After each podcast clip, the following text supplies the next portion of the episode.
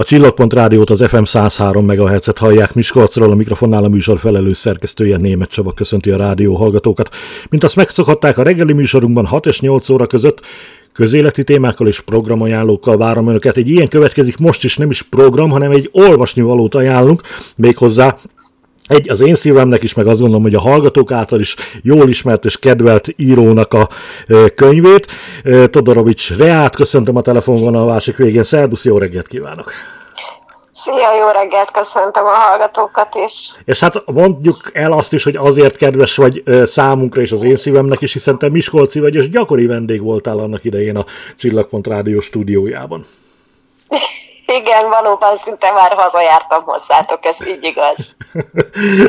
Azonban elköltöztél, Budapestre kerültél, és hát a másik dolog, amiért ismerhetnek a hallgatók, az a, látom az életed, mi ez, Facebook blog, vagy nem, nem is tudom, minek kellene ezt pontosan nevezni, de ugye nagyon sokszor látjuk ezt megosztva, idézeteidet visszaköszönnek. Milyen érzés ez egyébként? Egyrészt nagyon-nagyon jó, de, de, de még mindig nagyon különleges. Tehát nem tudom megszokni. Nem tudom megszokni azt a hihetetlen nagy szeretetet, amit az én gondolataim okoznak.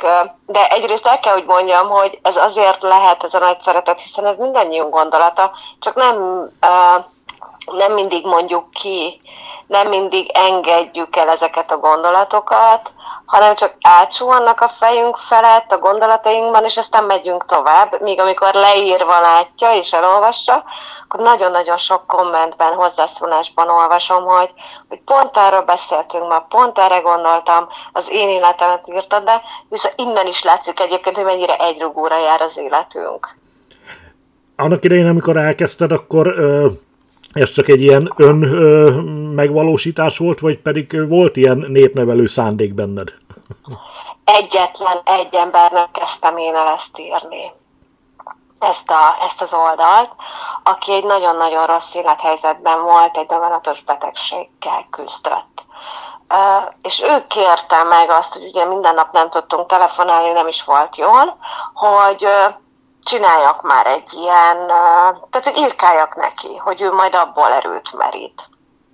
És igazából ez volt a célja és számomra nagyon-nagyon különleges dolog is volt, amikor azt láttam, hogy hip-hop 2000-en voltak az oldalon, és ezt nagyon sok helyen elmondom, de tényleg 2000 emberig én mindig megnéztem, hogy kik ezek az emberek. Mert hogy ez olyan, tudod, mint amikor kinyitod egy embernek az ajtót, és hirtelen jön, jön 2000 ember. és teljes mértékben elcsodálkoztam. Mindenkit megnéztem hogy, hogy kik ők, rámentem a Facebook oldalukra, megnéztem, hogy úristen, tehát hogy, hogy ő, ő, ő, ő mit keresik, miért szeretne itt lenni? Tehát nagyon-nagyon para volt, és tényleg, tényleg nagyon izgultam emiatt. Aztán ezt így elengedtem. Elengedtem, most pedig már 90-valahány ezeren vagyunk ezen az oldalon, most már tényleg elengedem. Nagyon-nagyon jó látni azt, amikor egyetértenek velem, és nagyon jó érezni azt, amikor nem mert hogy nagyon sok olyan ember is van, aki azt mondja, hogy ő teljesen más élethelyzetben van, másképp gondolkodik, és nagyon jó érzés az, amikor azt is megosztják. De nyilván az embernek, minden embernek, tehát az író embernek is, meg, meg egy géplakatosnak is különböző élethelyzetei vannak. Te is van. voltál boldogabb, voltál boldogtalanabb, jártál magasságokba, mélységekbe, tehát mindig másképp írsz, tehát, és mindig annak megfelelően írsz, nem? Igen, én azt gondolom, hogy igen. Egyetlen egy dologra nagyon-nagyon figyelek és vigyázok, talán tudatosan is, hogy az alázat az mindig benne legyen. Tehát, hogy akkor is, amikor éppen nagyon-nagyon jó élethelyzetben vagyok, akkor is mindig sugallom azt, hogy azért azt ne felejtsük el, hogy, hogy milyen mélységekből érkeztünk, ne felejtsük el azt, hogy mások milyen mélységekben élnek jelen pillanatban, és és hogy ezen ötvözeteket tegyük össze, és így legyünk boldogok, mert szerintem ennek csak így van értelme. Csak azért is? Csak azért is, így van. És ez igen. már ugye a könyvednek a címe, ami a napokban jelent meg, és hát beszélgessünk erről, tehát ugye ez egy igen érdekes és igen sikeresnek mutatkozó könyv már most így az első napokban. Igen, igen, igen, nagyon-nagyon boldog vagyok, el kell, hogy mondjam. Uh, annál is inkább, hiszen valahol mindig is álmom volt egy könyv, de ugyanaz a szituáció, nem fogalmaztam meg magamnak. Nagyon sokan kérdezték, hogy mikor jelenik majd meg könyv és egyebek, de azt is láttam, hogy a magánkiadású könyvhez én magam kevés vagyok.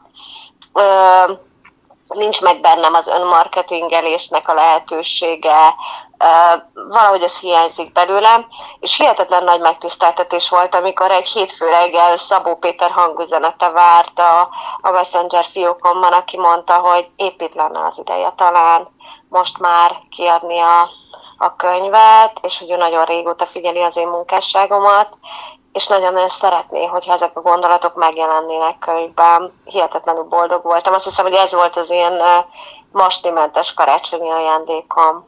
Szabó Péter szintén ugye miskolci származású, hát mi, mi, minek lehet őt nevezni? Kócsnak?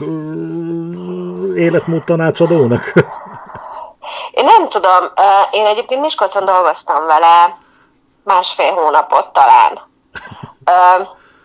Tényleg nem volt egy hosszú kapcsolatunk, de, de hogy engem már akkor magával ragadott ez a fajta magabiztosság, pedig hogy ő akkor még nem volt egy ilyen motivációs előadó, tehát hogy abszolút nem, ő egy teljesen más formában létezett és dolgozott akkoriban, de, de már akkor is megvolt benne ez a fajta magabiztosság, ez a fajta mindig többet akarok típusú életérzés, de, de hogy utána teljesen elkerültünk egymástól, olyannyira, hogy talán még tehát nem is követtem így láttam, mint ember, hiszen ismerősöm, hogy miken megy keresztül, hogy mi történik vele az életben.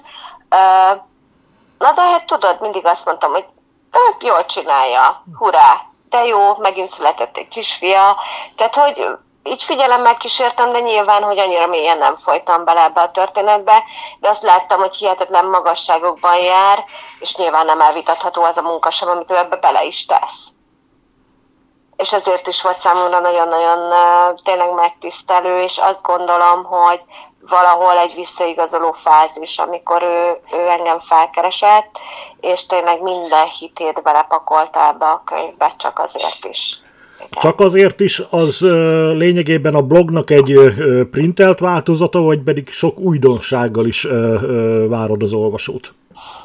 Találkoznak új, új gondolatokkal. Benne vannak az olvasók a, a Facebook oldal követőinek leginkább kedvelt gondolatai, de nagyon-nagyon sok mindent tettem bele, újdonságot, új gondolatot, és nagyon-nagyon fontosnak érzem az igaz mesék fejezetet, ahol az emberi sorsokról írok, olyan emberi sorsokról, amelyekről, amelyekkel én találkoztam, ezzel is talán felnyitva az emberek szemét arra, hogy nem csak a mi élethelyzetünk van, hanem, hanem vannak mélységek és vannak magasságok az életben, és nagyon-nagyon megtisztelő volt. Azt gondolom, hogy talán az utolsó fejezet számomra a leginkább mindent elmondó fejezet magáról az emberről. Te újságíróként ugye számos jótékonysági munkában is részt vettél. Mennyire hagytak ezek maradandó nyomot benned, és visszatekintve most már azt lehet mondani, hogy évtizedes távlatban, mennyire ülepszik le ennek az eszenciája az emberben? Teljes mértékben, teljes mértékben. Olyan fajta ember szeretetet, elfogadást kaptam ezek által, az évek által, amikért én azt gondolom, hogy mind a mai napig hálás leszek. Tehát, hogy olyan, olyan emberi sorsokkal sikerült megismerkednem, mint újságíró, és mint most ugye látom az életed oldalként is, ugye nagyon-nagyon sokan írnak, és, ö, és bíznak meg bennem annyira, hogy leírják a különböző élethelyzeteiket, hogy semmi mást nem kaphatok ezáltal, mint alázatot adtál és kaptál is. Van-e kapcsolatod még azokkal, akiknek annak idején segítettél? Hát azt kell, hogy mondjam, hogy Miskolci viszonylatban nem igazán. Tehát Miskolci viszonylatban nem igazán. Valahogy én azt gondolom, hogy azzal, hogy Budapestre költöztem, nagyon-nagyon sok minden felszámolódott az én Miskolci életemmel, amit egyrészt hálával tudok kezelni, másrészt pedig nagyon-nagyon sokat tanultam helyzetekből és szituációkból, de azt látom igen, hogy globálisan nézve azokkal, akikkel mind a mai napig tartom a kapcsolatot, és korábban én segítettem nekik, azt azért el kell, hogy mondjam, hogy, hogy nagyon-nagyon szépen sikerült aprálniuk. Tehát nagyon-nagyon szépen sikerült aprálniuk, sikerült megtalálniuk a saját utat, a saját akaratot. Utálom ezt a kérdést, de kinek ajánlja az ember ezt a könyvet, a Csak azért is? Kinek ajánlható? A Csak azért is című könyvet én azt gondolom, hogy mindenkinek ajánlom, és nyilván, hogy ez a legrosszabb marketing fogás, hiszen mindenkinek nem ajánlunk könyvet. De azt látom, hogy vásárolja édesanyja a kamasz gyermekének, látom, hogy vásárolja olyan ember, aki, aki mi élethelyzetben van. Látom azt is, hogy olyan is megvásárolja, aki egyébként most éli élete legboldogabb időszakát. Én azt gondolom, hogy csak azért is ez nem egy könyv, hanem egy életérzés. Amikor azt mondod, hogy csak azért is megcsinálod, történjen bármi, csak azért is keresztül viszed a szándékod, az akaratod, csak azért is képes leszel az álmaidból valóságot kovácsolni, és én tényleg azt gondolom, hogy, hogy csak azért is életérzés mindenkiben benne van. Pont tegnap gondoltam arra, hogy akkor, akkor érek el valamit a könyvvel, hogyha el tudom érni azt is sejtszinten égjen bele az emberbe, az, hogy csak azért is. Minden kudarc ellenére, minden buktató ellenére csak azért is élni kezd legyen ez a végszó. Rea, köszönöm szépen, sok sikert kívánok neked. Még végezetül egy gyors és rövid választ várok. Lesz folytatás? Lesz. Örülünk, várjuk azt is. További szép napot kívánok neked. Köszönöm.